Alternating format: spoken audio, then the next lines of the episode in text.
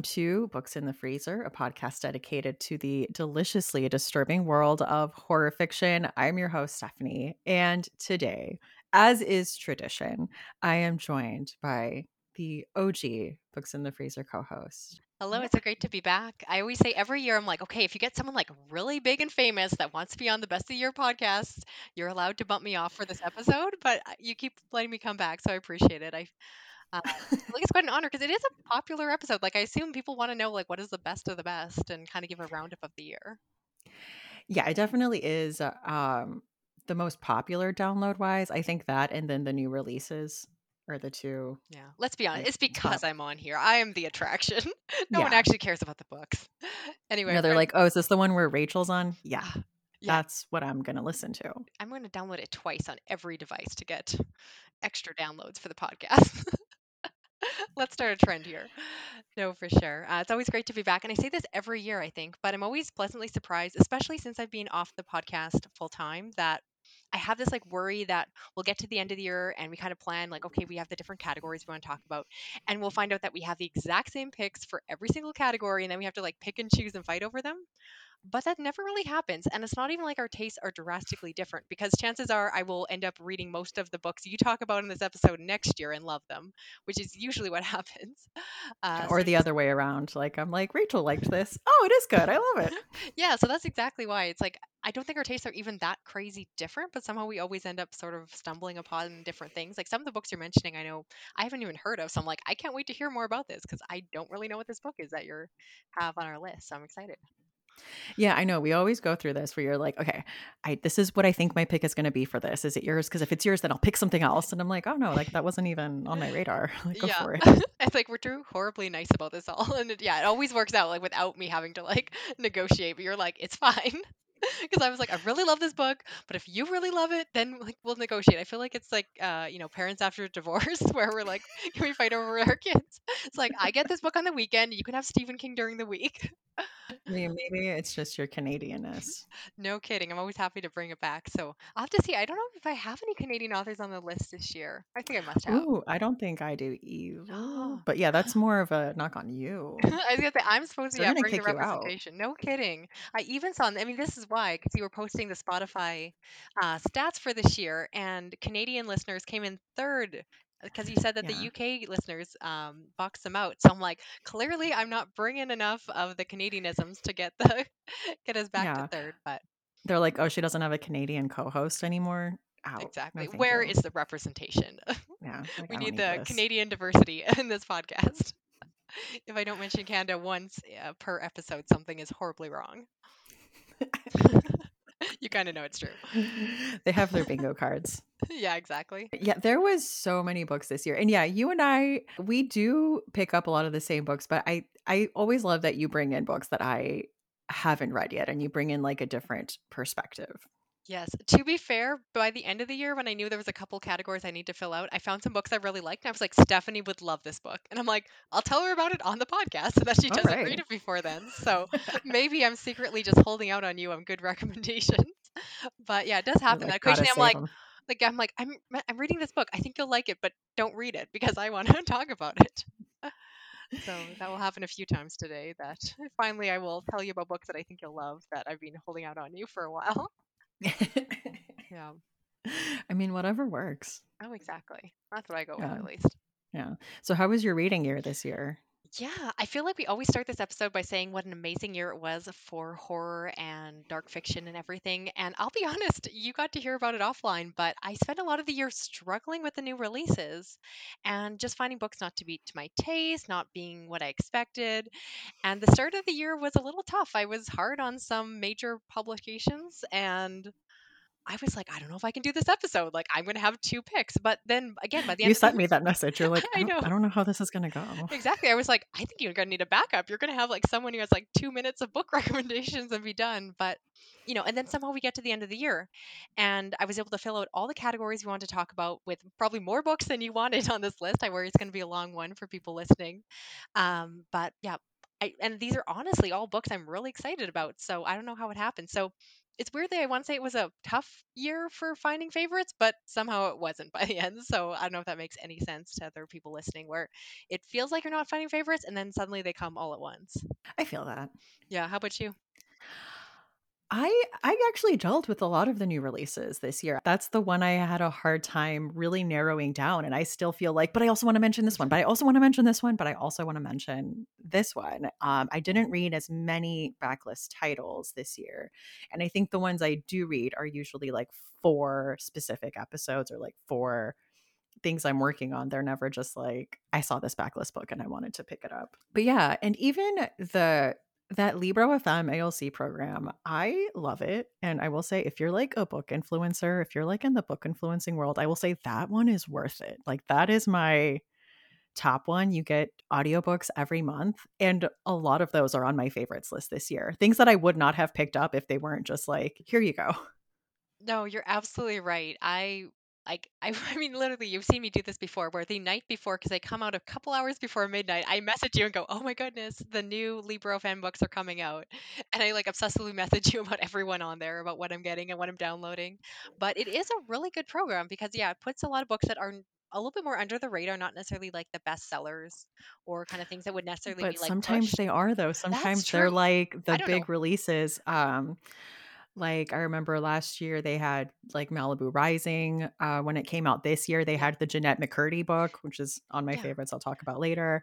And tomorrow, tomorrow, tomorrow, like no kind of big releases. But also their picks are always, yeah, very diverse in a lot of different genres. I will say, me and Rachel's one complaint: we would like there to be some horror sometimes. Yes. So if anyone's listening from Libro FM, please give us a little bit more horror. But everything they they curate is amazing. I just want more Yes. horror. Yeah, they used to too. I remember like 2020, they had The Only Good Indians uh, by Stephen Graham Jones, and they had Plain Bad Heroines. So I was like, all right, we're getting some horror. And then after that, I never saw like another horror book again. yeah, I think it might have been the first month I signed up was the month that they had Stephen Graham Jones. So I was like, oh great, they always have a horror pick. And then it didn't really happen again for a while. And I was like, what is going on? But yeah, no, I found so many good ones through there. Um, and it totally makes sense. Like when it comes to picking books for the podcast, like you obviously exactly have to kind of fit something into a theme. So sometimes you're not necessarily picking the book that you're most excited about or most to your taste, but has to be like this really niche specific thing that you've thought of as a topic. And so that's kind of I get the freedom honestly that because I'm kind of going rogue off the podcast all year that I think I like to pick up some of the books that don't necessarily maybe fit into different themes and hmm I don't know I, I go down weird rabbit holes as we, we can talk about. I went down a rabbit hole of true crime fiction this year, got absolutely obsessed with it, read a lot of good new releases but also backlist. I know far more about Ted Bundy's life than I ever expected to. And I really got into like dark, messed up fiction. And that's something I know I love with the podcast is that while it's focused around horror, really you have a nice, expansive or inclusive definition of horror. And so I like that because definitely on my channel, I've gone into some like really messed up, disturbing areas where I think a lot of people are kind of nervous to necessarily try out. Um, but you know, kind of just yeah, I guess I really like books that disturb me. I really like books that kind of test those limits, and that's honestly hmm why I got into horror. And so, really going Yeah. back to my roots, and that was how I found a lot of favorites this year. Is really just being honest with me that a book didn't have to be shelved in the horror section for me to consider it horror in my definition of it of horror and dark fiction. So, once I kind of loosened up a little bit, then I found the new releases that really worked for me. Okay. Yeah. Oh, also, Rachel, you hit 20,000 subscribers on YouTube. Yes, thank you so much. For anyone who doesn't know, I was really excited. It, it took a while coming. I know other people have grown their channels faster, and you've hit some milestones yourself with the podcast. So I was going to say congratulations back at you. I know you're getting close to a pretty big milestone with download. So again, if anyone wants to cough cough and download the episode a few more times, I'm not subtle at all. I'm allowed to say it. You can't say it, but I'm allowed to say anything. I'm just the guest. I have no stake in the game. Just download it, delete it, download, delete it. Um, exactly. Just give it to your three year old. He downloads and deletes podcasts all day on my phone. It's awesome. you're like artificially inflating like everyone's numbers. You're Like, Exactly. sorry. sorry, not sorry. Well, we have a ton of books to get to. So, do you want to just jump right in? Absolutely. That sounds good. This episode is brought to you by Fangoria, the world's best horror and cult film magazine since 1979. Listeners can use code Books in the Freezer to get 20% off their order. That includes, of course, merchandise and first time subscriptions and single issues of the magazine. Not only are there tons of articles and interviews about upcoming horror movies, there's a regular segment by Stephen Graham Jones all about slashers called Slasher Nation. So you're going to want a copy. So again, that is code Books in the Freezer. And thank you, Fangoria, for supporting the show. Unlike the Academy Awards, we start off with the the big topic first, which is like the best novel, best 2022 new release. yes, I still say we're doing it wrong, but let's never change. I just, I always feel like I have a ton to say, I think, up front. Yeah. No, I I think there's so much. We've got some great books to talk about. And quite honestly, I don't think I've read any of the books you're about to go in your section. I know. And I thought I read them all. Like I literally was putting together my end of the year content and I'm like, I read every single like popular new release. I'm like, no, I didn't. There are so many out there that still I also thought Rachel has read every single popular new release. You read like a machine. Yeah, I am. Like every YouTube video, you're holding up like, 70 bucks. yeah. Oh, so one of my best of the year. This was a book like the moment I finished it. You know, when you know, you're like, this is going to be on my best of the year. That's a good feeling. Yeah. And that was Just Like Home by Sarah Gailey.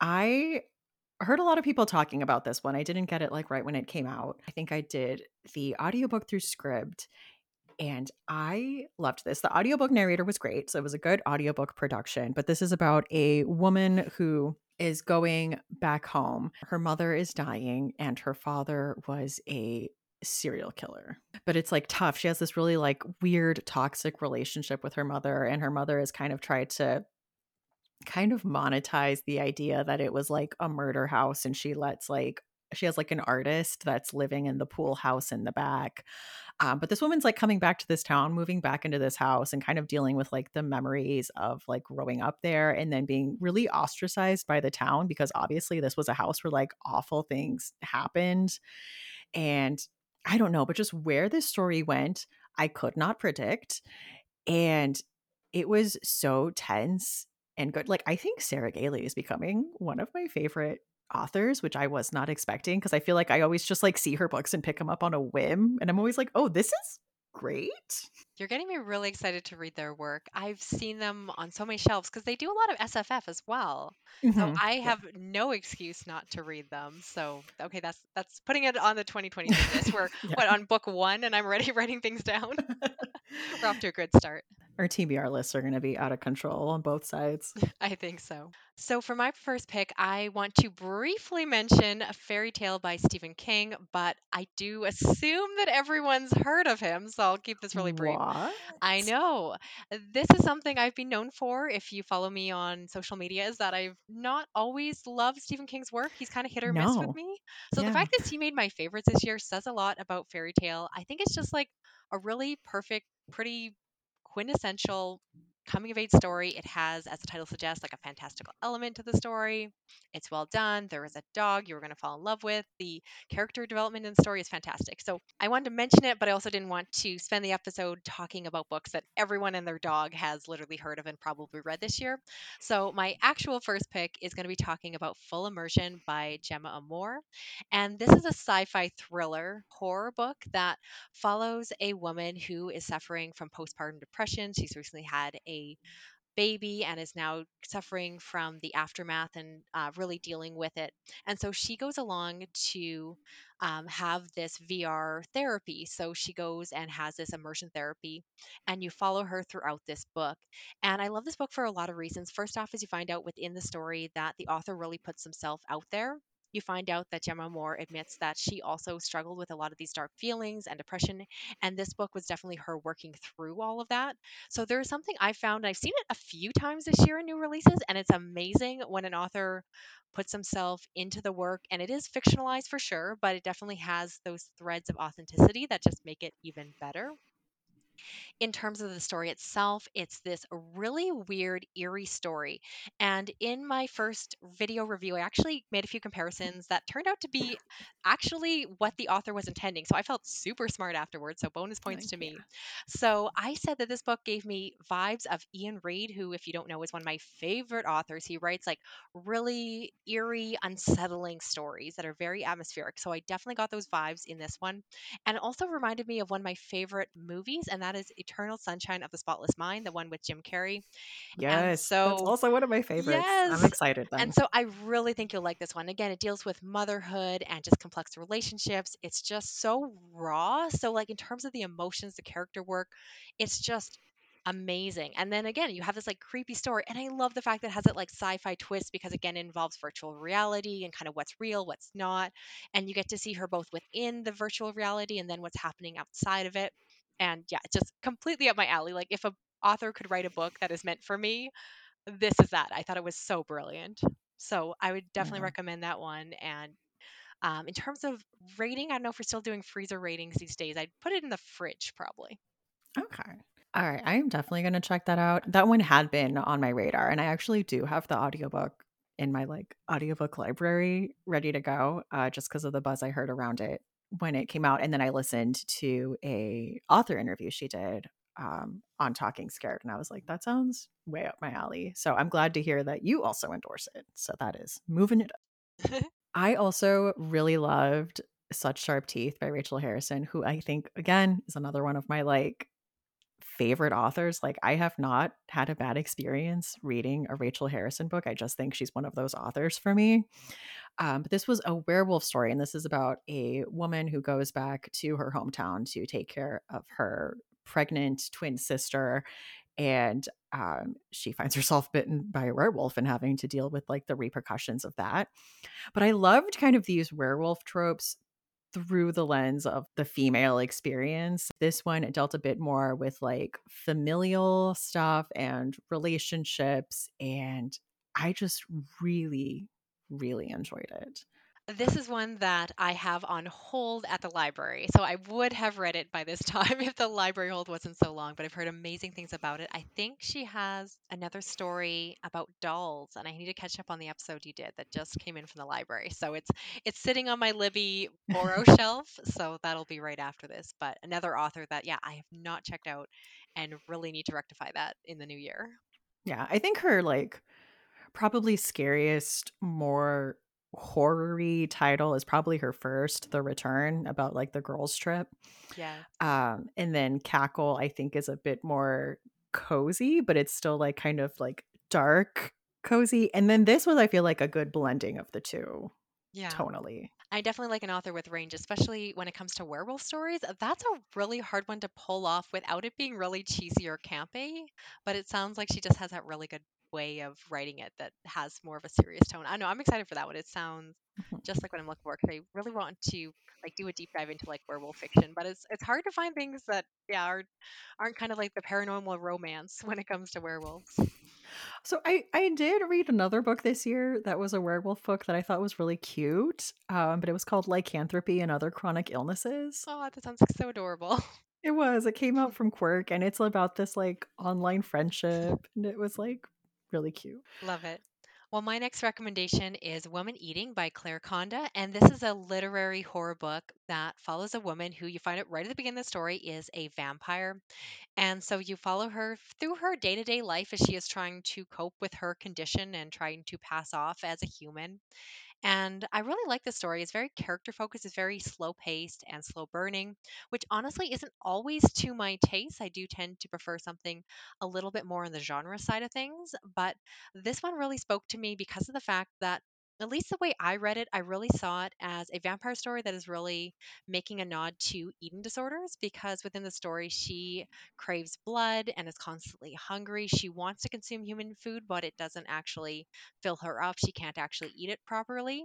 And so, because of that, she spends her days hungry and uh, what we would call mentally hungry within the eating disorder community, where you actually are just watching people eat. So you go on Instagram and you see pictures of food, and then you go on YouTube and you watch all of those what I eat in a day videos.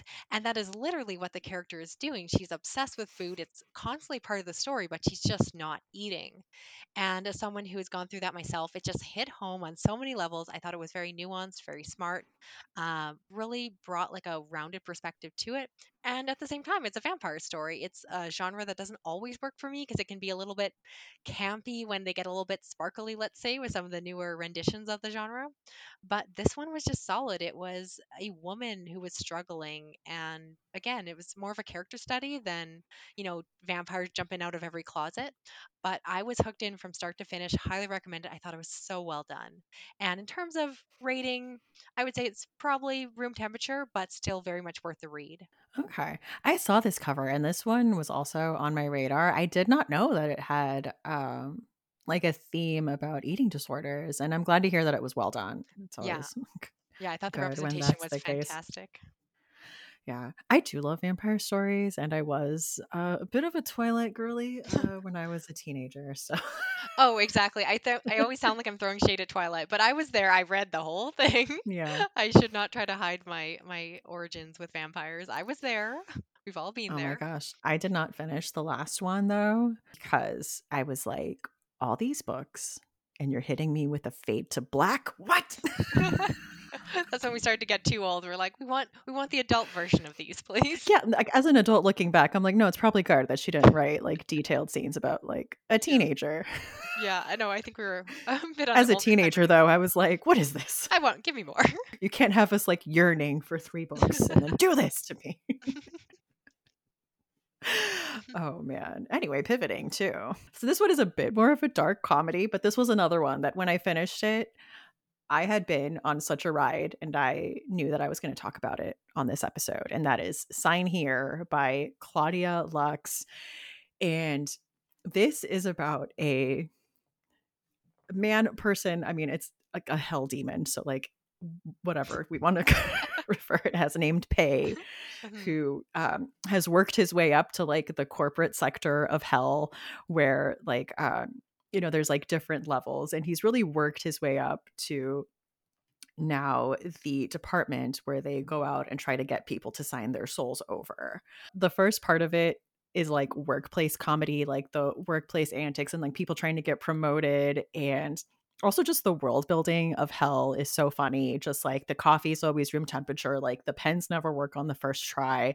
The only drink they have at the bar is like jaeger bombs. He has this assignment where he's kind of gotten everyone in this family to sign their soul over you know in exchange for whatever and he just has like one more person that he needs to get signed over and then it switches and you follow members of that family that are all kind of like going through some stuff they're spending the summer at a lake house and i don't know there's a lot of issues brewing and things come to a head. So you're kind of following these dual timelines and it was just so interesting. Like i said it was such an emotional ride. If you liked the world building of the good place I think you would really enjoy this. But I think it was just a very smart, dark comedy. And it actually had me like tearing up a little at the end. Like, I really felt like the full range of emotions.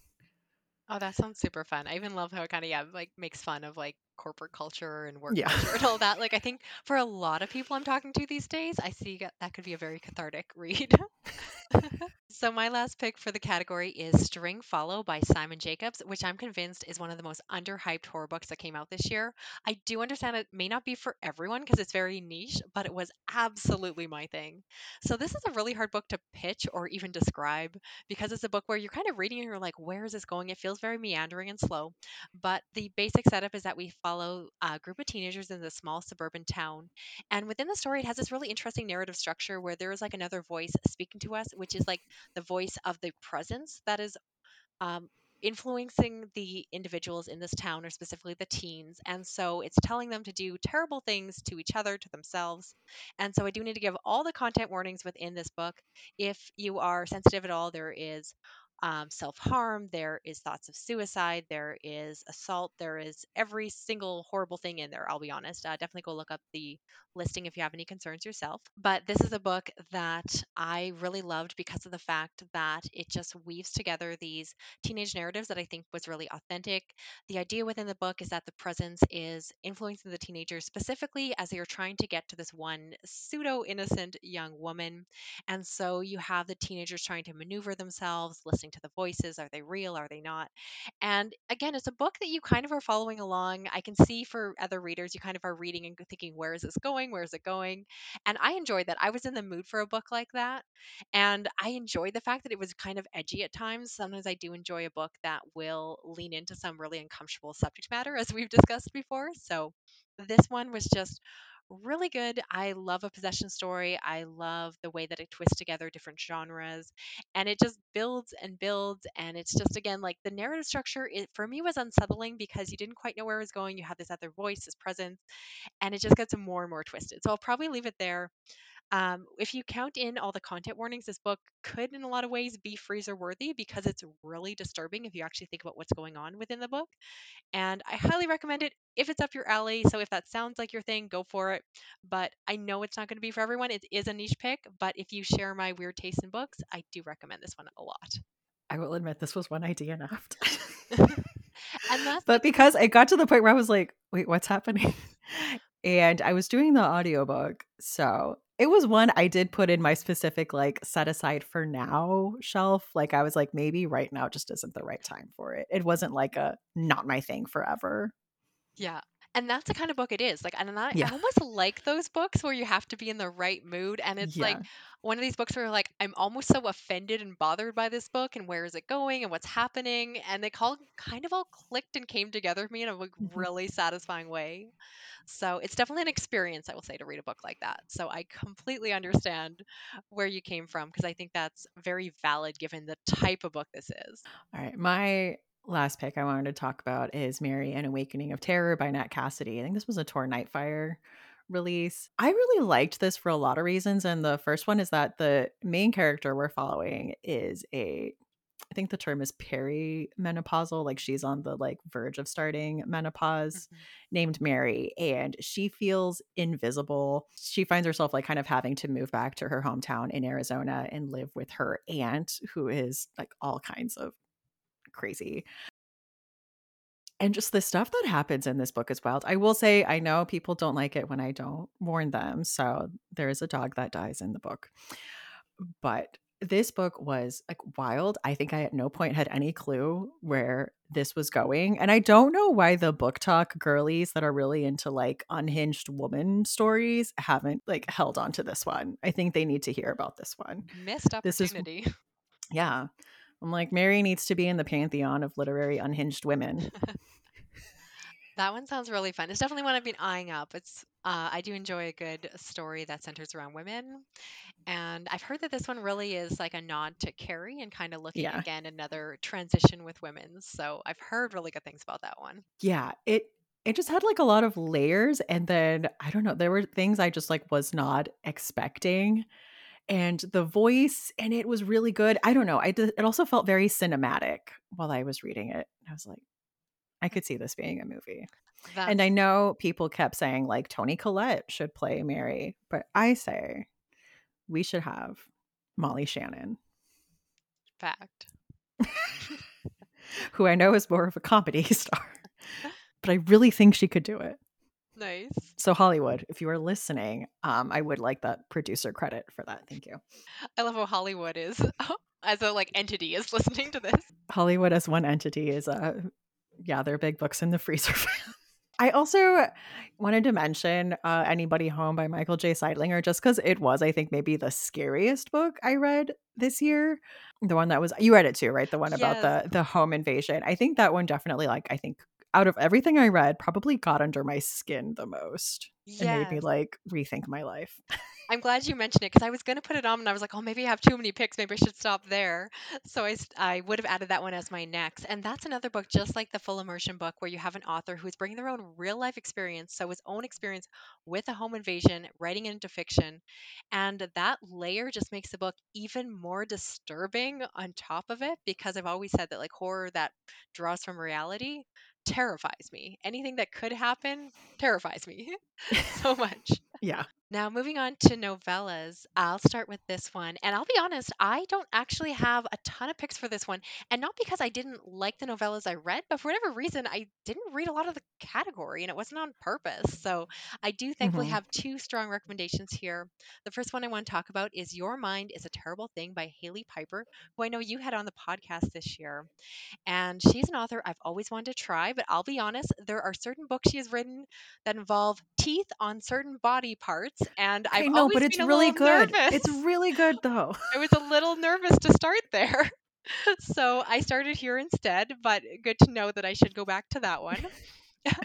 But this one I would say is much more safe or mainstream for anyone else who is a little bit nervous by her work. There is a great queer romance within the story. And I just wanted to be really cute. And I am someone, again, who eh, likes science fiction and horror. And so I love the mashup, but it's surprisingly hard to find it really well done in terms of fiction. It's much easier to find in cinema. But this one was so cute, so well done, and yeah, just a really fun read. So, a great introduction. I will go on to read that one, I promise you. but this was a very nice, safe place to start. And yeah, I do recommend it for sure. I think you would like Queen of Teeth because it is like a sapphic love story, really at the heart of it. Is it? It sounds scary and dangerous. I mean, there are elements of that, sure. All right, it'll be next year. We'll we'll return back to this. Is that not the sexiest love story when it's like a little scary and There we go. dangerous? Okay, one of my picks for favorite novella of the year was hashtag Thigh Gap by Chandler Morrison. And this was really wild. It was, I mean, it's, a, I was going to say it's a quick read. It's a novella, duh, obviously. But this follows a model living in Los Angeles who goes by Helen Troy.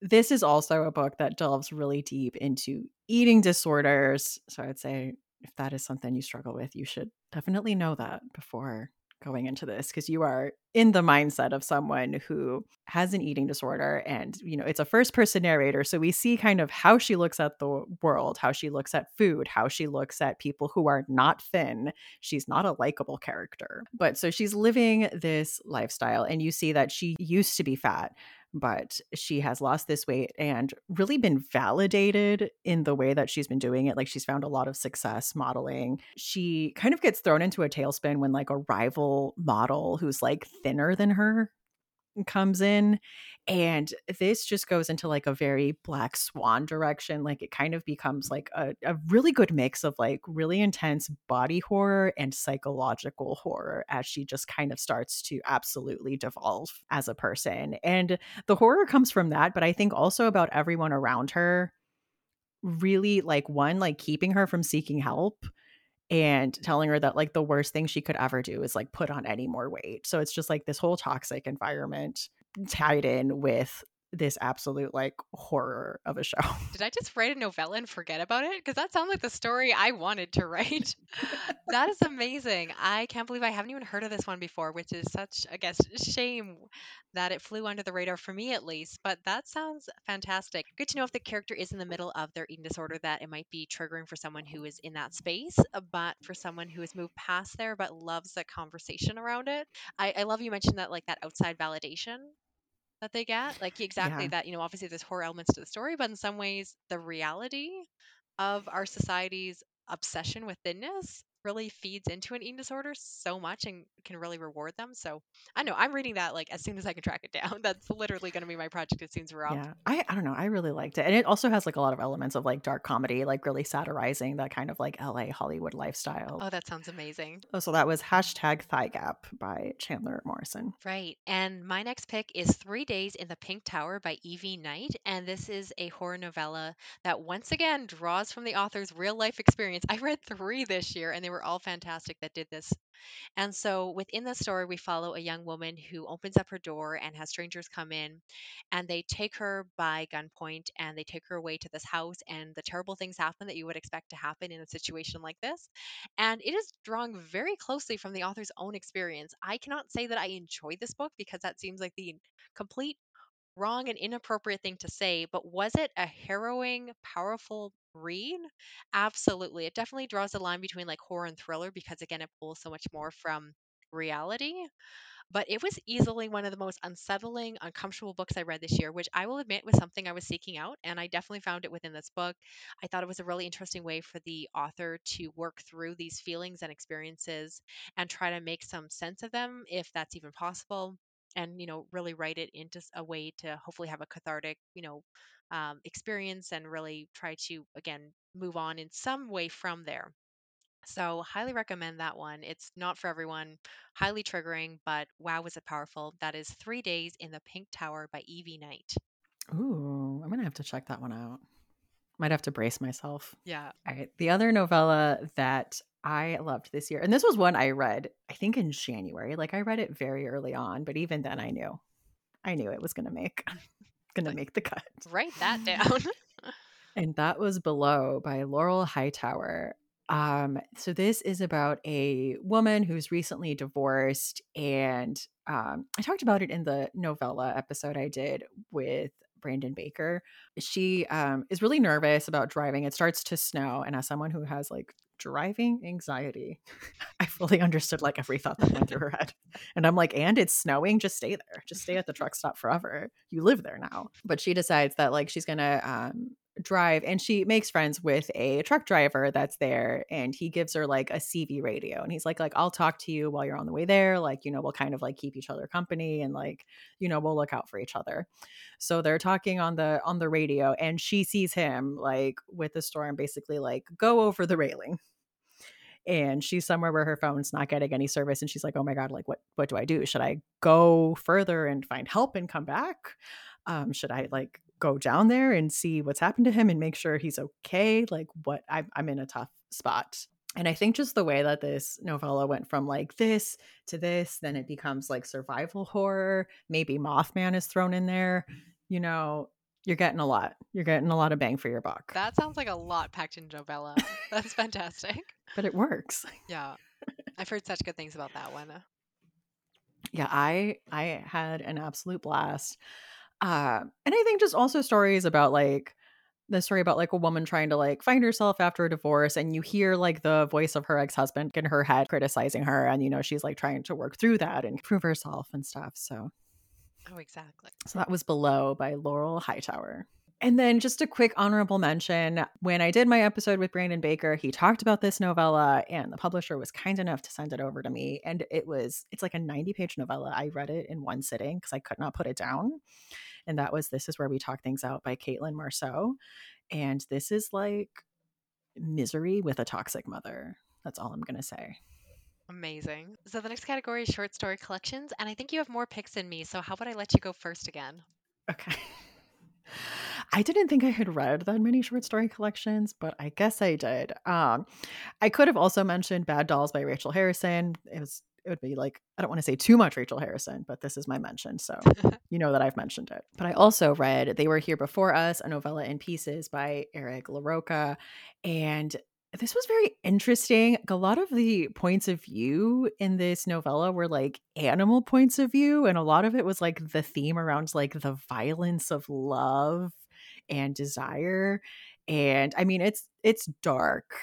Um, a lot of stories are pretty dark and gross, and like the best way. You have to like like dark and gross, I think, to like Eric LaRocca stuff. So if you're like me and you're like, yeah, into that, I, recommend it. I really liked it.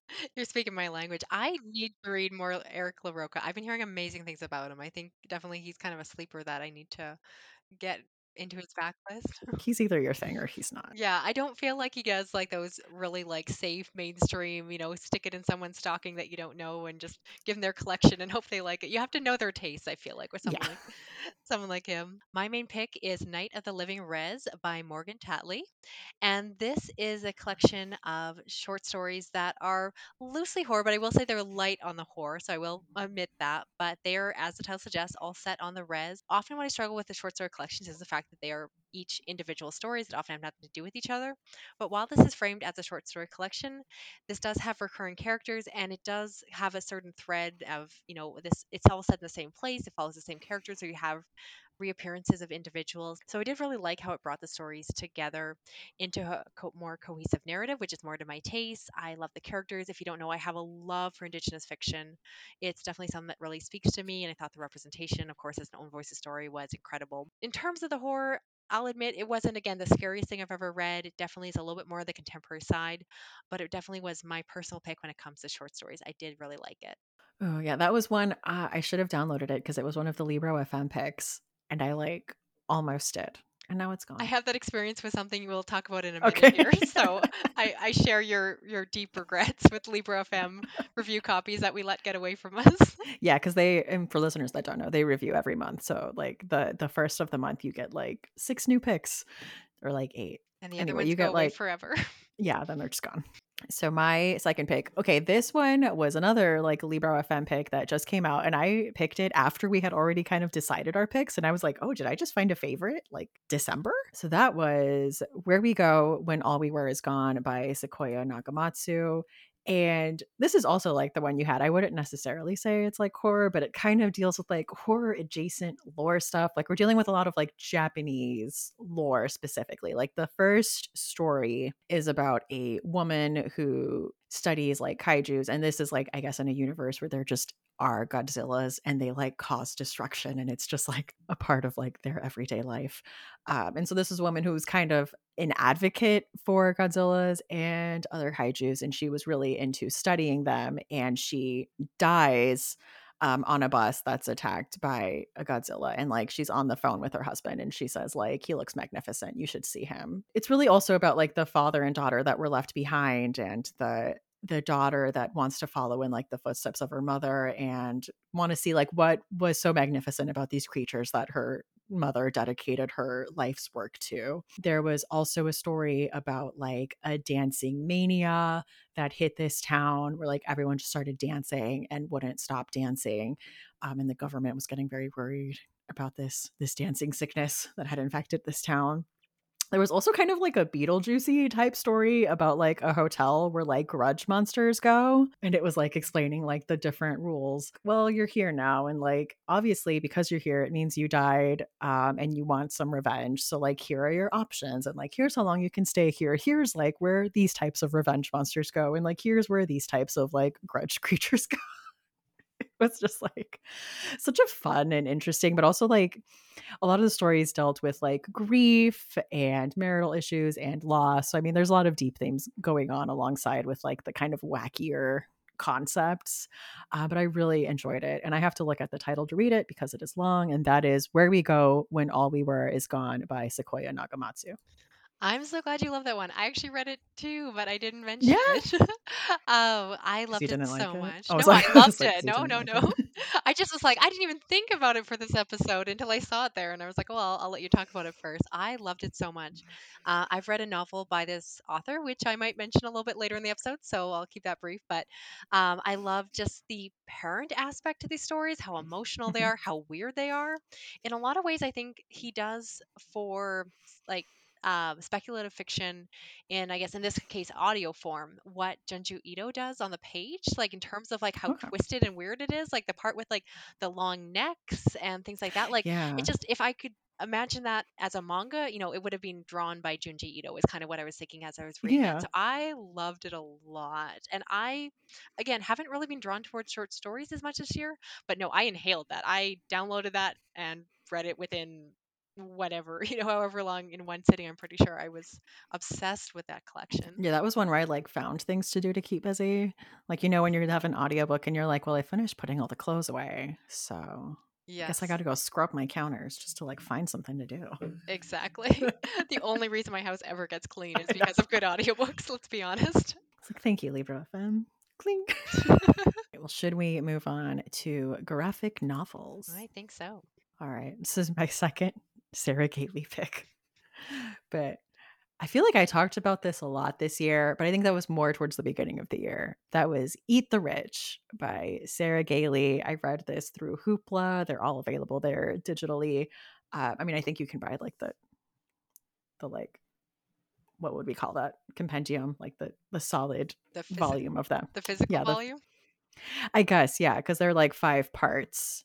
I love all the hand gestures you made during Yeah. that section that no one else could we can see. Yeah. I li- listeners, I need you to imagine that I'm making wild hand gestures to Rachel to help me like figure out what this word is. She's like motioning to like what a book looks like. oh, you mean those You books that know. we read? this episode is just charades where I'm like, you know, you know the word I'm thinking of. Help oh, me. oh, we should do an entire episode of charades. People want to listen to that, right?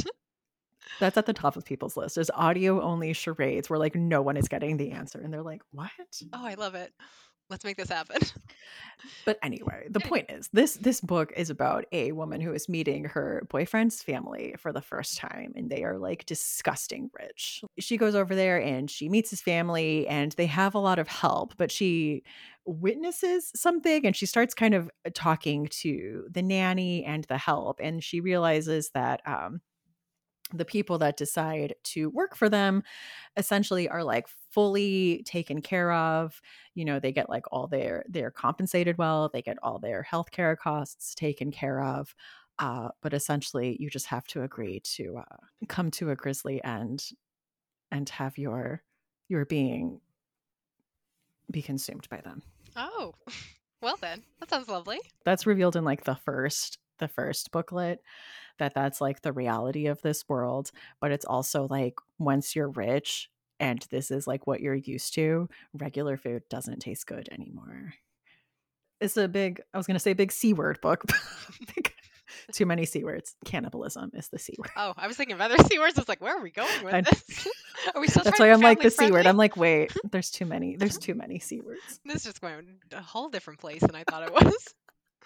I don't know what you're reading. but yeah over so it's about yeah so it's about her like deciding on whether she wants to stay in this world now that she knows this like grisly truth about it. And then this is of course about the other c word capitalism obviously and how the rich you know exploit the working class. How the working class to survive basically have to agree to like give up their whole being to support the the top 1% you know how it is oh, real subtle subtle Not subtle at all.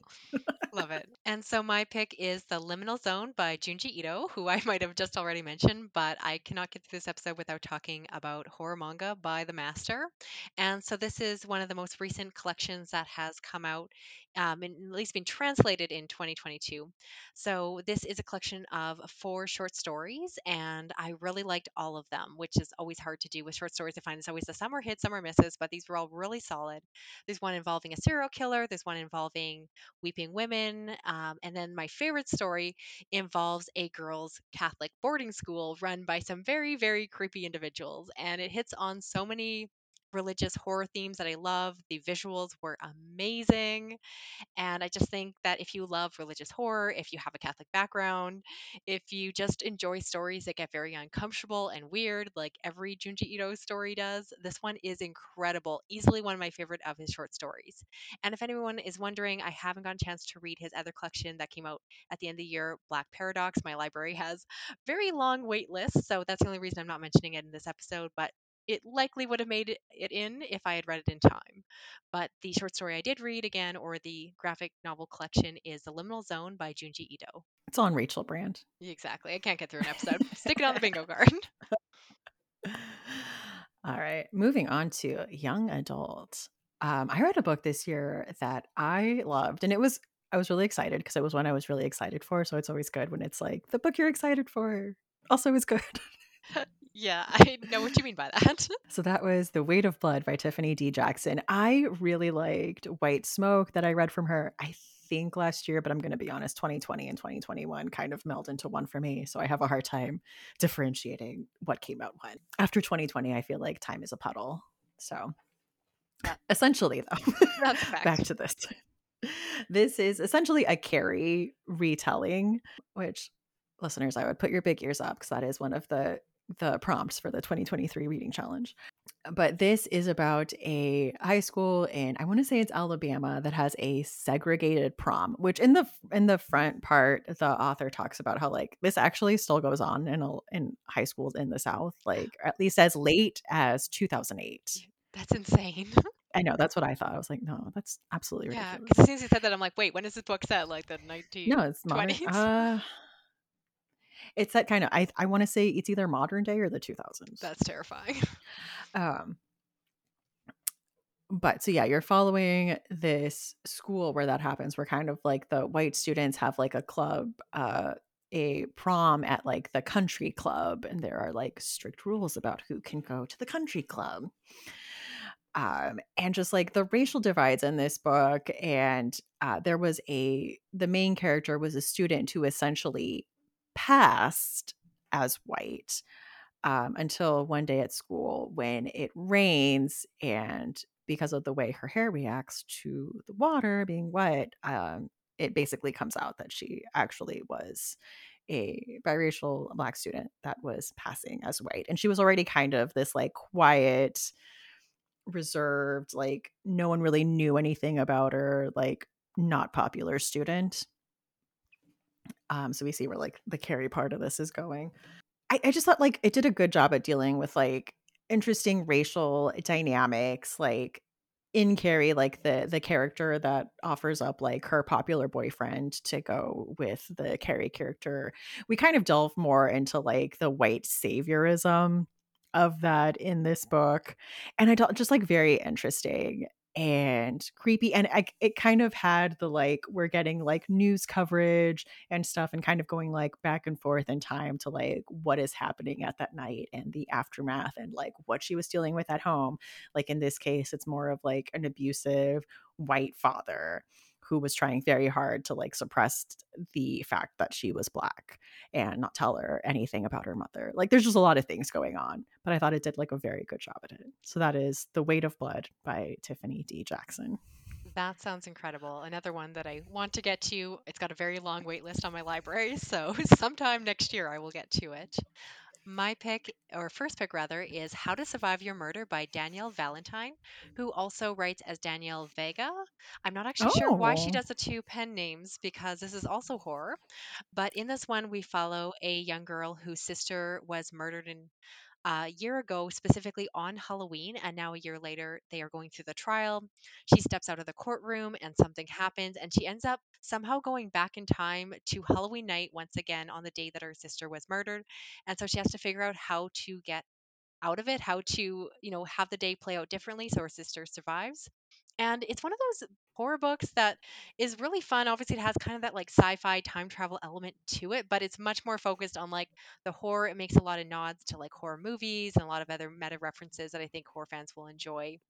And again, you don't really worry about the science of how they got there. Instead, it's just more of an adventure. It's the kind of story I imagine being like a really fun, like teen horror movie because it's got that like sister bonding and it's just like very fun and action packed and just like overall really good. So I recommend uh, for anyone open to young adult, it's How to Survive Your Murder by Danielle Valentine.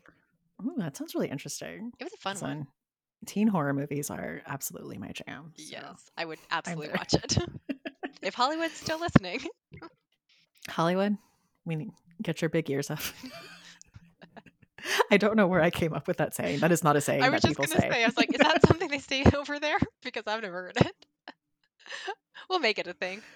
It's the that's so fetch, but just for books in the freezer. Like, get your big ears up. Um, I want to talk about The Honeys by Ryan La Sala. So, this is about a teen whose twin sister has died, and their twin sister was um, used to go to this camp, and they used to go to the camp too, but there was some kind of a falling out with the camp, and they didn't go anymore. Um, but their sister used to go, and she was part of this group called the Honeys. Like they're they were kind of like the popular girls of the camp, and their their cabin was over by like the apiary and the like they took care of the bees and stuff, you know, hence the honeys. The main character decides that they're going to go back and really figure out what happened to their sister. And this, like, I feel like it just does not go where you think it's going to go. But, you know, I love a revenge story. I love a story where we have a character who is like infiltrating a system, but is also like smarter and like one step ahead of like the system and trying to like find out information. And like you don't know who you can trust. So it has elements of that. It had a very like midsummer esque type of feel to it. I think mostly because it was like summer, like daytime horror at this summer camp. Um, but I just really liked it. I mean, it's also a book that delves deeply into grief, and I think especially grief that you feel with a sibling. I mean, especially in this case, a twin sibling, and like the bond that's there that you know isn't there anymore. You have to deal with that loss and avenging their death. so that was The Honeys by Ryan La Sala. I was just going to say you're ending on a sad note, but then you brought in their avenging their death, which makes it all happy again.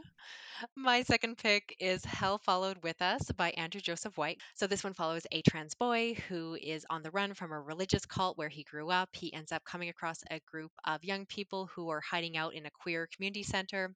He meets a boy, this young autistic boy who he possibly has feelings for, as you often find with YA. There is a little bit of romance to this one, which isn't normally my thing, but this book really grabbed my attention. I loved it for a lot of reasons. Of course, the trans representation within the book I thought was incredibly well done, so that you really get to understand this boy's struggles as his family eh, really, and again, this very religious setting are very much against it. And so you see that aspect to it, but then you also get to see the welcomingness of the community that he falls into. So it also has a bit of an optimistic feel to it. But again, this is not a regular contemporary queer story, this definitely is horror because you find out within the story that this young boy has something about him and he has some sort of transformative ability. I'll maybe leave it there. I'm not sure how much is on the back of the book, so I don't want to say too much more. But this book has a crazy aspect of the story. It is this post apocalyptic slash dystopian future setting that is just horrifying.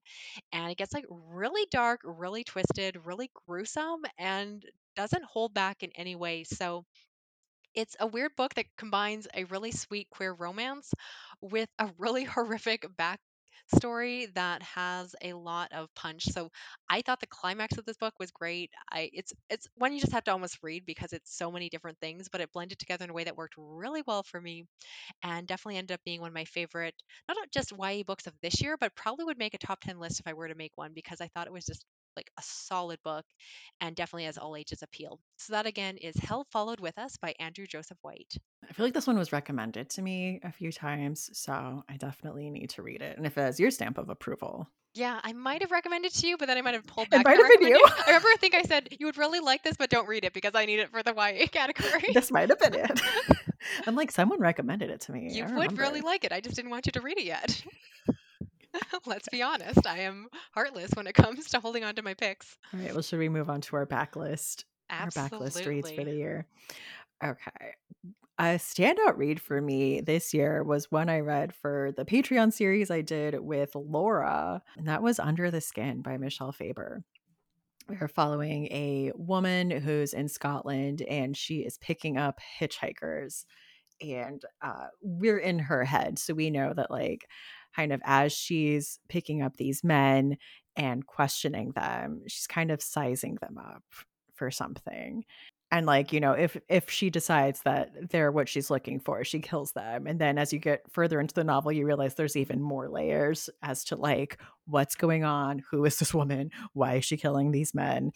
And this was just such a wild book, but it was also so like poignant and beautiful that like if like when you really get into like what this book is about, you wouldn't think that like those two things go together, but it really was. Like I really enjoyed it. No, you're not wrong. This is one of my all-time favorite books. Yeah. Also recommended to me by our friend Laura. She really should get a kickback from the publisher for every time she recommends this book. But yeah, I think it's brilliant. It's one of those like unsettling books and it definitely Mhm. has like like you said like layers to the story where you're like, okay, this sounds very basic. It's just a typical serial killer with a, f- you know, female lead and you're like, no, there is so much more. And then it gets yeah, like the, some of the themes it dives into actually had me like really questioning some of my own like moral beliefs which I did not expect. So I thought this one was really well done. I'm so happy you enjoyed it so much because it's definitely a favorite of mine from the year that I read it. I love it. And the the score for the movie is one that I use for like my reading soundtrack all the time. Nice. So would recommend. So my first backlist title is one that is probably well known, but for a good reason, and that is American Psycho by Bret Easton Ellis. And this is one that I yelled about on my YouTube channel all year long, so it's probably not a surprise to anyone who follows me there. But this, if anyone doesn't know, is about a man who works on Wall Street and he has these urges to do terrible things, and you follow him in his yuppie life as he goes around, and he's very concerned about brands and his morning routine. He's obsessed with Phil Collins and Genesis. This book is so many things, and it's also incredibly gruesome and violent, but it's also very smart and topical. It really is a fantastic social criticism of this certain period of time with Wall Street and so I think that it just it says a lot. This author is not for everyone. He's very particular how he writes and his style and there's definitely lots of like violence against women and drug abuse and things that can be really offensive or triggering to certain audiences. So, you know, know your content warnings, know your triggers going into it. But yeah, I loved it a lot. It was super violent and messed up, which again is my thing, apparently. I was like, I love that. So I picked this up years ago, and the only reason I like stopped reading it was because of the tedium. Because you know, he's like, I have to get like this coffee maker onto like my this type of granite counter. This is what my like this looks like, and you know, it's obviously like showing how like rapid and materialistic like this whole culture is. But it was just like so much that I was like, I I can't do this right now. This is like a comeback to it Oh, later. Like maybe when I have the audiobook, like an audiobook would help me yeah. No, I've heard that. this. I've heard that from so many people. like I didn't even get to the violence. You're like, just where's the I violence? exactly. No, I've completely had that from a few friends that said like they tried to read the book, but like nonstop like brand name dropping and just like the yuppie culture. And it is just like offensive for the sake of being offensive. Like the things that the characters say are disgusting and her- terrible, and you want to slap them in the face. So you definitely have to be in the right mood for it. Um, it's Yeah. actually a book, now that you say that, I want to say I actually started and stopped it probably two or three times over the last few years where I kept picking it up and just could not get into the first few pages. And then yeah, Mhm. just I got it at the right time and suddenly I it clicked and I fell in love with it. But it definitely it's, it's one to try. I love the movie. I watched it at the same time as reading the book. And I think that both formats work really well. They're a little bit different and kind of complement each other and kind of have slightly Mhm. different interpretations. So yeah, I recommend it. Even if you watched the movie, it's worth checking out the book. But yeah, it's it's definitely a very particular narrative style that will drive some people up the wall for good reason. yeah, it's definitely one I like want to to try again on um with the audiobook. I love the movie. I really do. But I think that goes back to like my deep deep crush on Christian Bale that I had at that time. It was an awakening of sorts. At the time, he's still happening. He is still hot. I just mean I want you to imagine that I was like 13 years old. Were you 13 years old When and I- watching American Psycho? Yes. Oh my. But only now. because like I had I had this like older cousin who was like, "Oh, like oh, you like that actor from Little Women?" And I was like, "Yeah, Laurie." Oh my And then goodness. she showed me like the opening to American Psycho where he's like doing crunches in his underwear, and I was like, Oh ah. gosh. Little Stephanie losing her innocence. "Some wires getting crossed there." oh, funny. Oh, my next backlist pick was one I mentioned on the Halloween episode. That is The Night Country by Stewart O'Nan. And it's an interesting type of ghost story. Um, but it's about like this town. Uh, the year before on Halloween, there was a car full of teenagers that got into a car crash, and most of them died on impact. One survived unscathed, and one survived with um, severe brain damage. You're following the teen that survived and basically all the trauma and guilt and everything that he's feeling for being like the lucky one of this group and uh just everything that goes with that. I mean, he had like his girlfriend in his lap, you know, she died. And just like everything that he's dealing with now that it's the anniversary, you're following the policeman that was tailing them when they lost control of the car and hit a tree. You're following the mother of the teen who is now severely brain damaged and like she's kind of dealing with like what is my life now? Like you know this is what we thought our life would look like versus like this is what life looks like now. And this is all being like narrated through like the ghosts of the teens that are like stopping in at like the different houses and like following these people on their day to day. And it was just like i cried. I cried several times reading this one I'll have to look that one up. It sounds great. I'm actually not very familiar with it. I'd have to see the cover. My second pick is The Delicate Dependency by Michael Talbot. And this is a story of a doctor who runs across a man and saves his life. He ends up taking him home to stay with his family afterwards. He befriends their two young daughters. And then this man goes on to steal away one of his daughters in the night. And this is actually a vampire story. You can know that going into it, which is funny because I keep saying, oh, I don't like vampire stories. And then I keep yeah recommending and hmm. loving them. So maybe someone needs to call me out on that. But this is one that, again, is such a surprise because I went into it going, I don't know if I'm going to like it. It's a vampire story. And something about the narrative was just very enticing. I found the story just to be very beautiful. It falls into the vampire tropes in the way that this man that he comes across is very angelic in a way and has kind of a beauty to him. But this book is also saying some really interesting things about how we treat those that are seen as being disabled or having any sort of disorder or condition. And this book is set in a historical time period, so it really deals with that through the historical lens. So I thought it was very topical, but of course brings a modern um, perspective to that topic. And I just thought it was yeah very well done the book really takes off from where I mentioned. There's so much more in there, but I do recommend it. It is just, yeah, a beautiful story, one that I feel like is a little bit more underhyped compared to some of the other vampire books out there. And I read it, yeah, very early in the year and completely fell in love with it. So, highly recommend. That again is The Delicate Dependency by Michael Talbot. Ooh, I'm adding that to the list because I actually really do like vampire stories. Another one I think you would like that I kept on the down low all year. like I can't, I can't let her know until the day Exactly. of recording. Well, should we get into some nonfiction Yes. spooky horror adjacent stuff? is that officially what the category is called? yes. All right. Well, starting off, I listened to Tell Me Everything, the story of an investigation by Erika Krouse. Um, I think you read this too, right? I did. I would have mentioned it if you hadn't. So glad you did.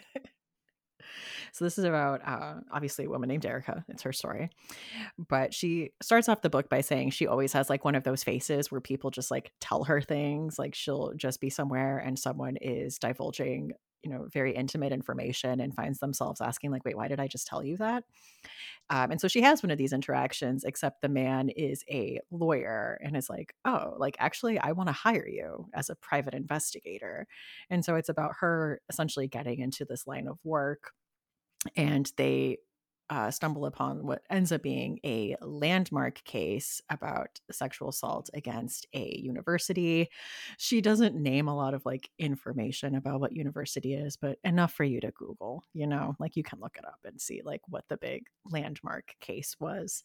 And just it was absolutely heart wrenching at parts, like as she's getting these testimonies from these women. Um, and what they went through. So, absolute trigger warnings for rape and sexual assault.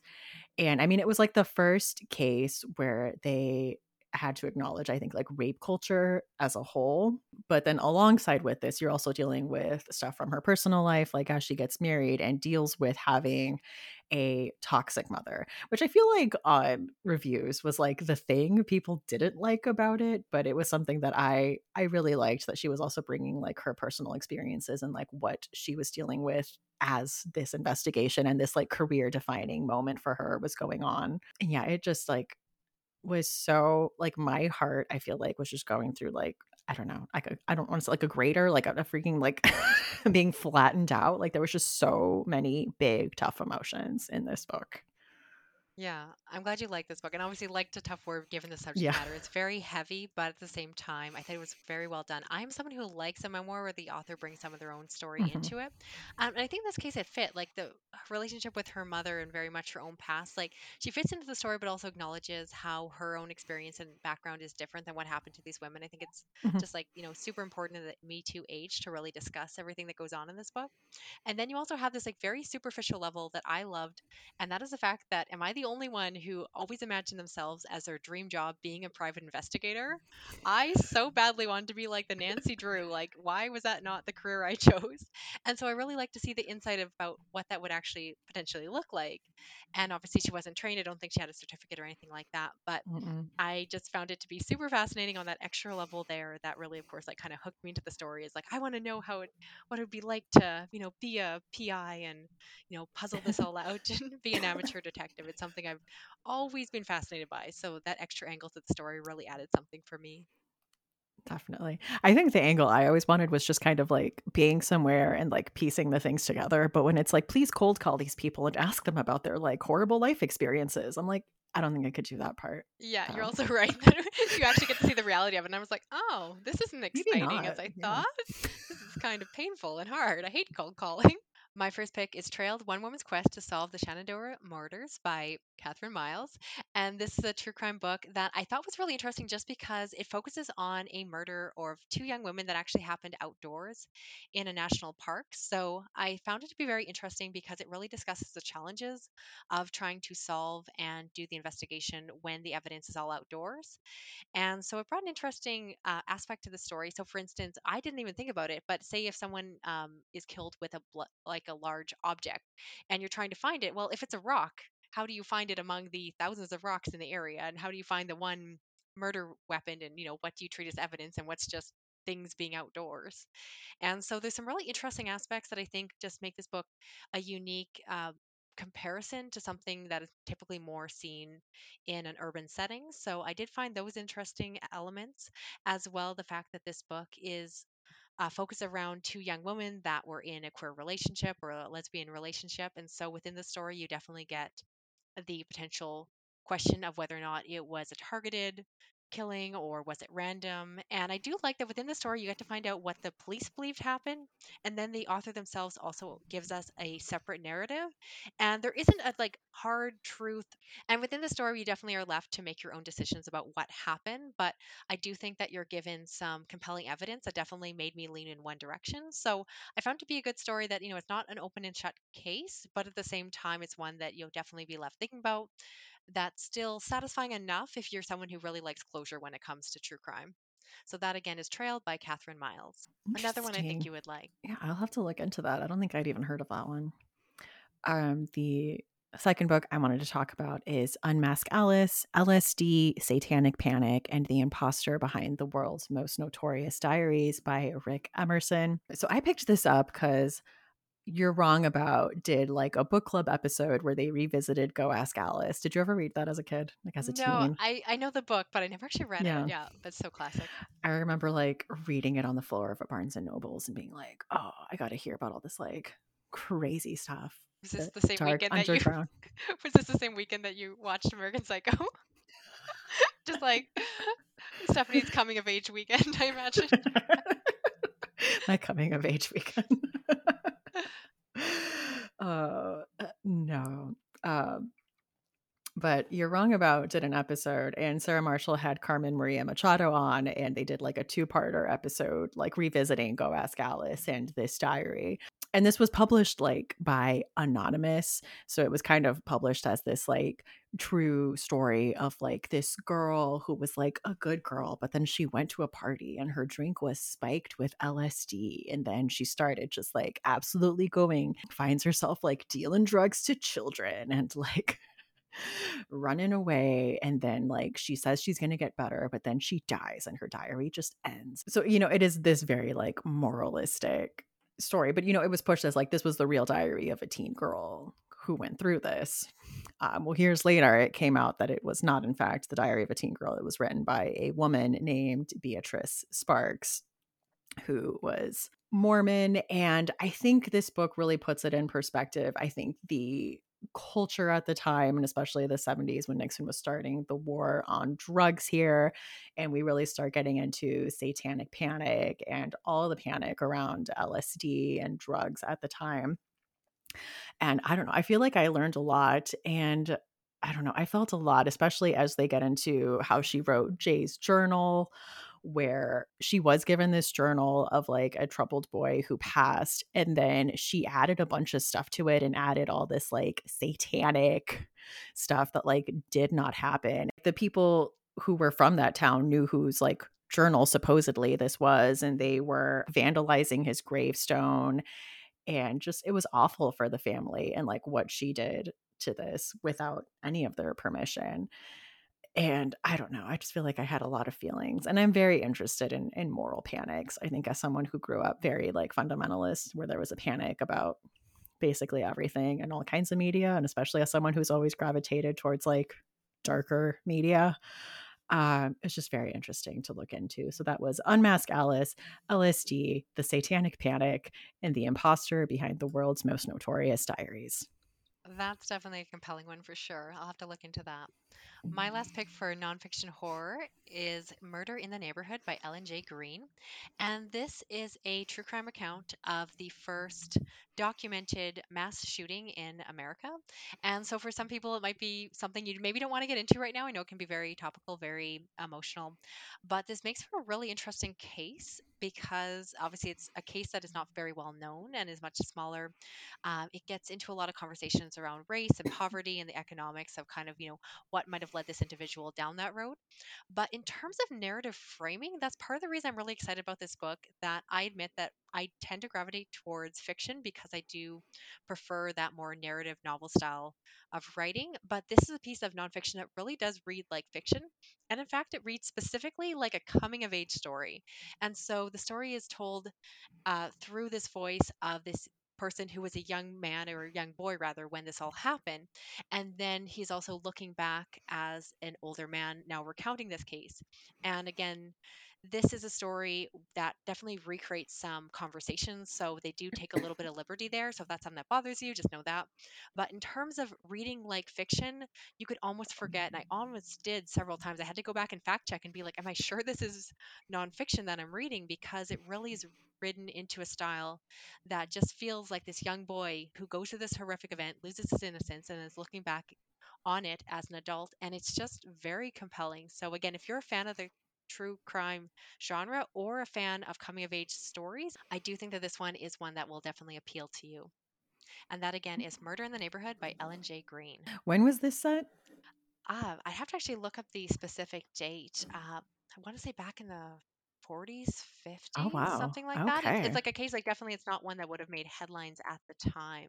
Um, someone will have to yeah, fact check me exactly when that was. But this is kind of a book I stumbled upon uh, I believe I got access to, uh, you know, an audio via NetGalley, and you know, it's one of these books that was totally off my radar at the time because yeah, this was a case that happened yeah New Jersey. I'm just trying to look for dates, but definitely a compelling one.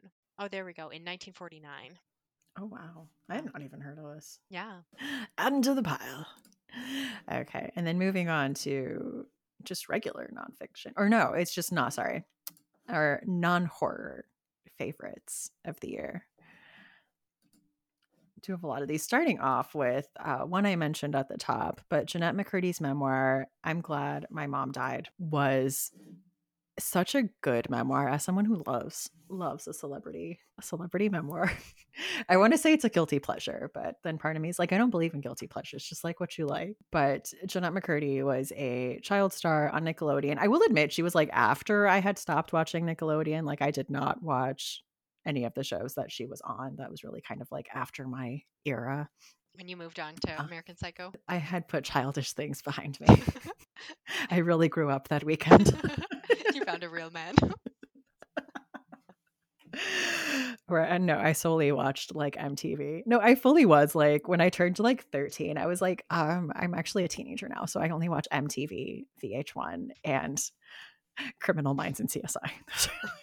we sound like very similar teenagers. But she talks about how her mom got her into showbiz. She had a very narcissistic mother. And a lot of the vignettes are written kind of in the present tense, like as she's kind of going back and like experiencing things and talking about different memories that she has. Um, and just about like the absolute love and reverence she had for her mother.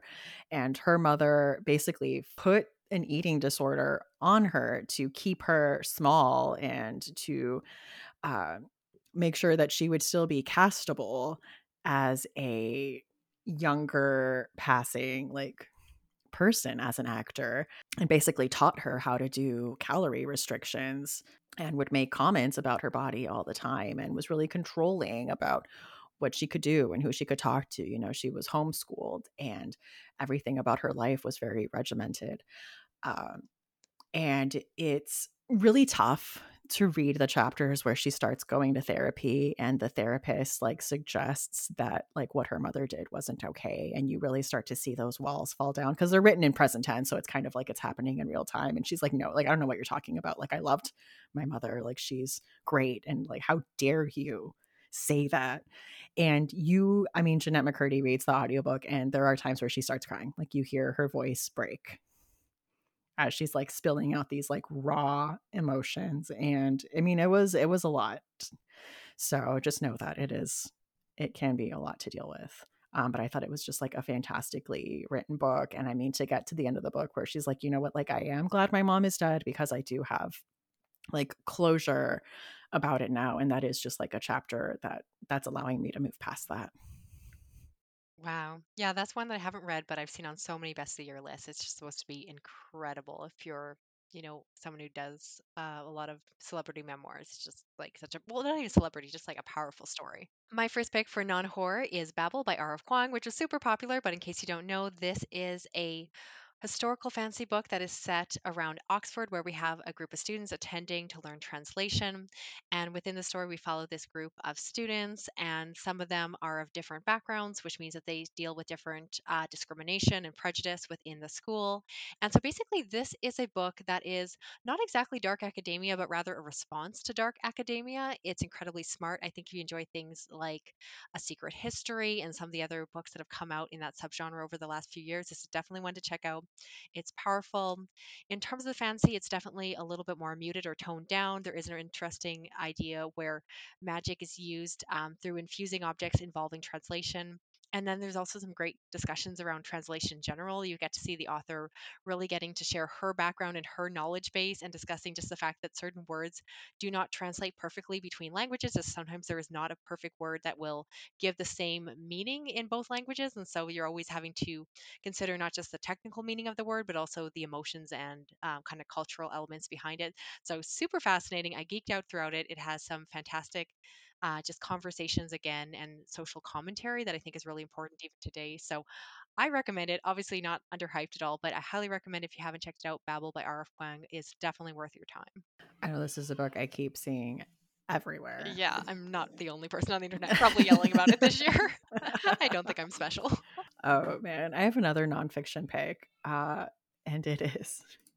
I love. Listen, I love a celebrity memoir, and then I love a nonfiction book about uh, like media. So you know, real smarty pants stuff. I just feel like when people are like, I love nonfiction, like they're expecting like history and biographies. I'm like, mm, I'm a connoisseur of the celebrity memoir and like books about TV shows. But my next pick is From Hollywood with Love The Rise and Fall and Rise Again of the Romantic Comedy by Scott Meslow.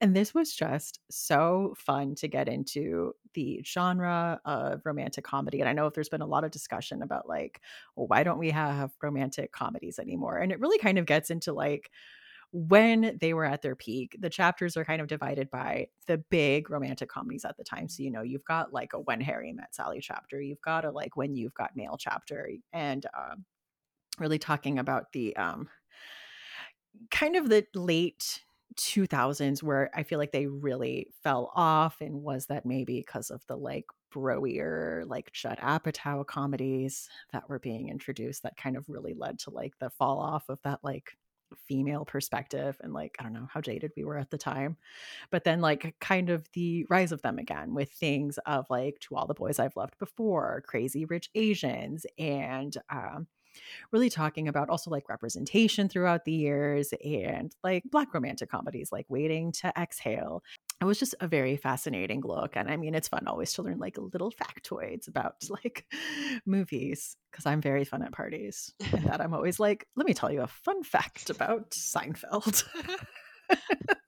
Oh, I love it. uh, so that is the rise and fall and rise again of the romantic comedy by scott meslow That definitely sounds like a Stephanie book. I'd be recommending it to you if you hadn't already found it on your own. I'd be like, hey, you got to read this. So, my next pick is a science fiction post apocalyptic story, and that is How High We Go in the Dark by Sequoia Nagamatsu, which is the same author that Stephanie mentioned above in the short story collection. So, I read this one first. It's actually one of my first books that I read in 2022 and absolutely loved it. It's a new release. And this is one that I would actually recommend to you, Stephanie. I do think you would Mm. actually love it, even though I know you don't read a lot of science fiction, but this is one of these books that is technically science fiction, but it's really so much more. So, this is classified as a novel, but in a lot of ways, it reads like a short story collection because each chapter is um, a unique perspective and kind of jumps through time. So, at the beginning, we follow this group that is uncovering a virus that has been asleep and so it wakes it up and i'm sorry people with science backgrounds are probably dying as i described that poorly but essentially you have it where this viral outbreak begins, there is a targeting of a lot of the young people are dying, a lot of children. So I got to say, this book has some huge content warnings for parents, especially because there is a particular chapter involving an amusement park that is guaranteed to make you cry. It is very emotional, and I'm not an emotional reader. So it definitely sounds just like your classic pandemic post-apocalyptic story, but it's definitely something so much more. I think a lot of us are not in the mood for that particular subgenre these days, and neither was I. But I gave this book a chance, and I'm glad I did. You have to read it the whole way through if you're going to pick it up, just because if you don't, you're really going to miss where the story is going. And the ending was just one that really had my jaw dropping to the floor. It wasn't what I expected, and the story is just so much more big and beautiful than I would have thought it to be. And I just ended up really loving it. So, one of my favorites from the start of the year, and honestly, nothing topped it all year long. It's one of my all time new favorites. And that again is How High We Go in the Dark by Sequoia uh, Nagamatsu. Yeah, I had heard a lot of people talk you talked about this, and then I was looking into it, and I saw that it's kind of like interconnected short, like not necessarily short stories, but kind of like a novel made up of like Yeah. vignettes, and I'm like, "Oh, that is my shit. Yeah. There's so many things about it I actually think you would really like. So, yeah, no, I'd love to uh, that." have you check it out. I'm trying to find my last one. My last one is one that I've also kind of seen everywhere. It's got a lot of buzz. I am adding to the buzz. That is Tomorrow and Tomorrow and Tomorrow by Gabrielle Zevin. Um, so this is about you're following basically two people. You're following Sadie and Sam.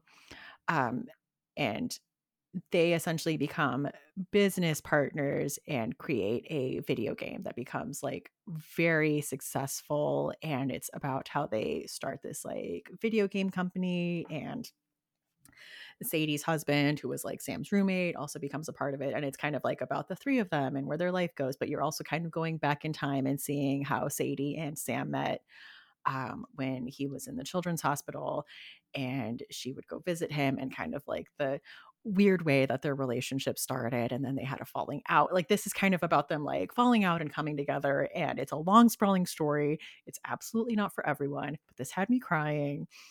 Um just as you're following the the success of these people that create this like video game empire and like the decisions they've had to make along the way and i think just their absolute love for the art form of the video game and like their dedication to like the purity of like telling a story through this medium. As someone who is not a gamer there was probably like a lot of references and a lot of stuff that like i missed. So if you are someone who has like grown up playing video games, you would probably get a lot more of the like Easter eggs and references.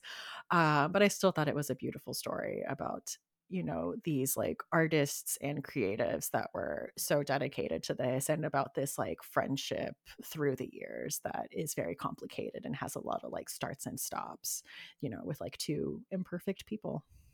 This is my great regret of the Libro FM review program. In my mind, I thought I downloaded it or accepted it for review, and then the month passed, and afterwards I was like, "Wait, where's this audiobook?" And I must have not actually clicked and downloaded it. So all year everyone was touting how amazing it was, and I was like, "Well, it must be nice." And again, I can request it from my library. I plan to do so, but it was at my fingertips, and I let it fall through my hands. I will forever regret this. That's why I say it's better to just like get like if it sounds mildly interesting, just download it Yeah. anyway. No, I literally Just told you I was like, I downloaded a book about like financial planning just in case. All right, my last pick is still horror adjacent, but I wanted to sneak in one more, and that was No Gods for Drowning by Hailey Piper, which is a fantasy horror thriller that I just didn't really have a place to put anywhere else. So I'm sticking it here because I read it right at the end of the year and absolutely loved it. This is a story that follows a few different perspectives, one being a detective who is trying to track down a serial killer that appears to be killing people in a very methodical, possibly cult or ritualistic way. And then you also follow another perspective of the serial killer, and you get to find out why they're doing what they are doing. And again, this has a fantastical element to the story. Within the world, there is uh, rising waters, so hence the title that they have to deal with drowning. The gods have disappeared, and they're trying to bring them back. And it's just a story that really blends together a lot of genres I love. Again, it wasn't strictly horror compared to a lot of the other things that Hailey Piper writes. Again, I kind of see it as more of a thriller fantasy mashup, but it was a book I read after reading her space horror novella, and I'm definitely on the Hailey Piper train now. I love this one a lot. I Choo thought it had some exactly. and my goodness, I had so much fun with this book. I just tore through it, loved the queer representation with a complicated, morally gray relationship. There's definitely some complex characters that they think they're doing the right thing, but we as the reader might feel otherwise. And I really enjoy when you see that. So this book just had so many things that are just check boxes for me. And yeah, I loved it a lot. And yeah, kind of one of the last books I read this year that had to make the list. So I had to sneak it in somewhere. Okay, I actually just recently bought this on Libro FM. So Ah, you'll regret nothing. So that again is No Gods for Drowning by Hailey Piper. awesome. So that is our year in reading. Of course, I was like just going through like my Goodreads right now. I'm like, oh no, I didn't mention that one. I didn't mention that one. Like, there's just too many, too many books. It's been tough. It's been tough to like. Oh, I know.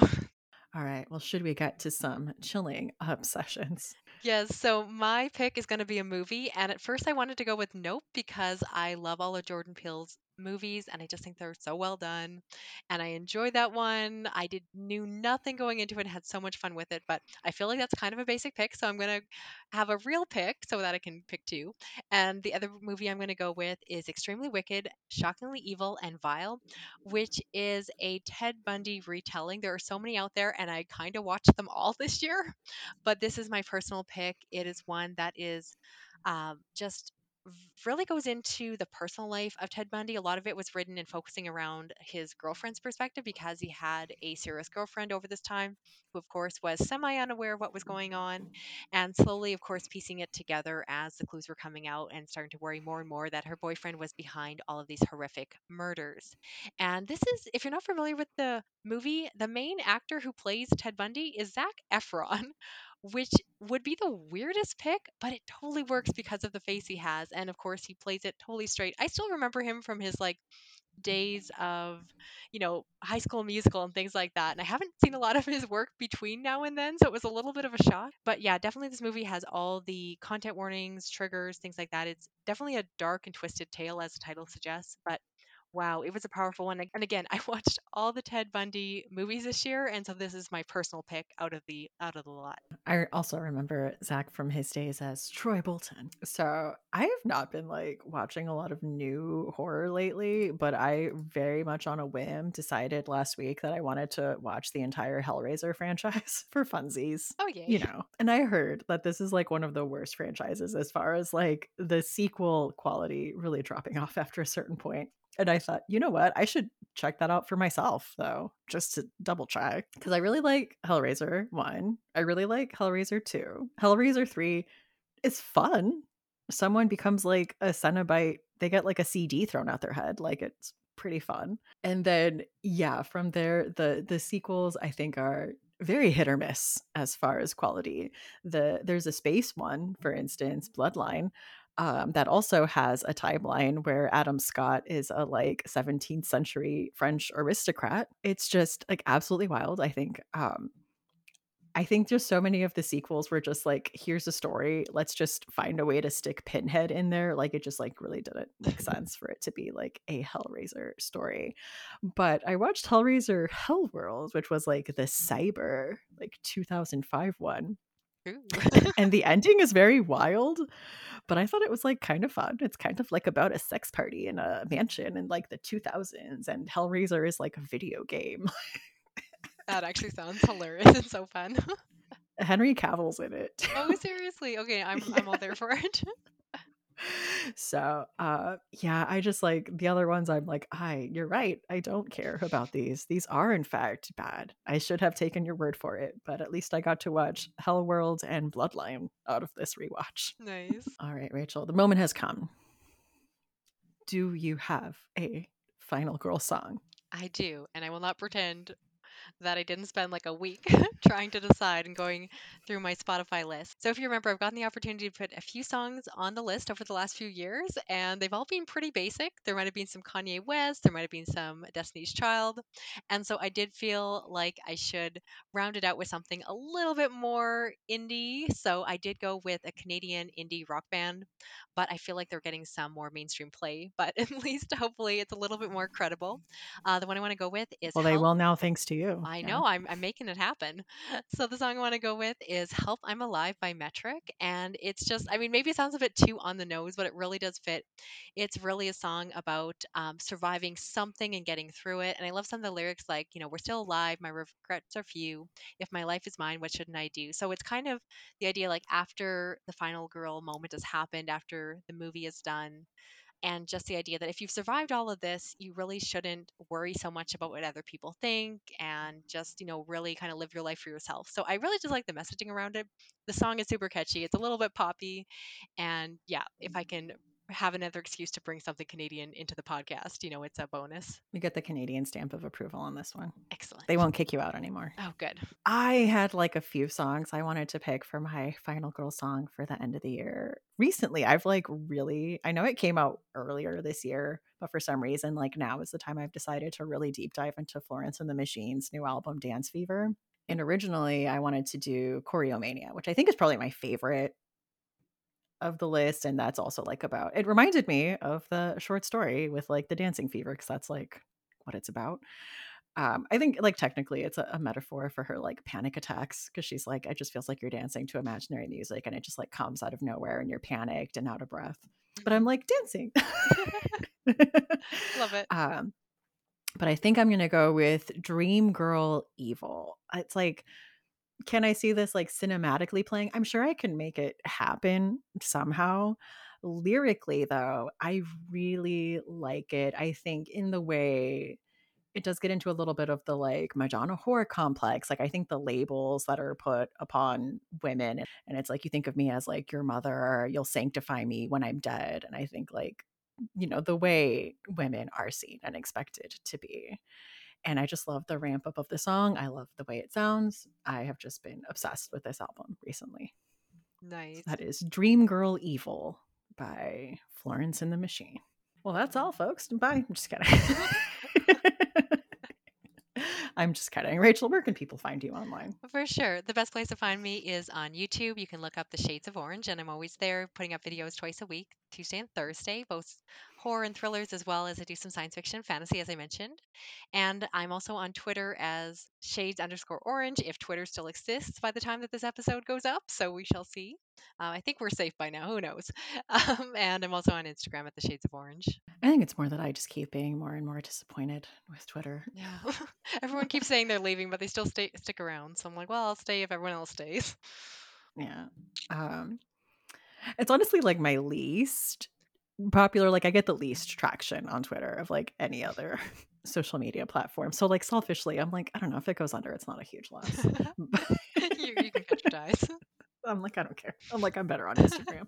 Yeah, thank you so much for coming on. I love that we get to do this every year. It's absolutely like one of the highlights of my year. Oh, you're so sweet. It definitely feels like coming home. It's something I look forward to a lot. And I know we always have to, you know, we kind of have to work out schedules and all that and work with me tripping over my words in the recording, which hopefully gets cleaned up a little bit in the editing. So thank you to future Stephanie.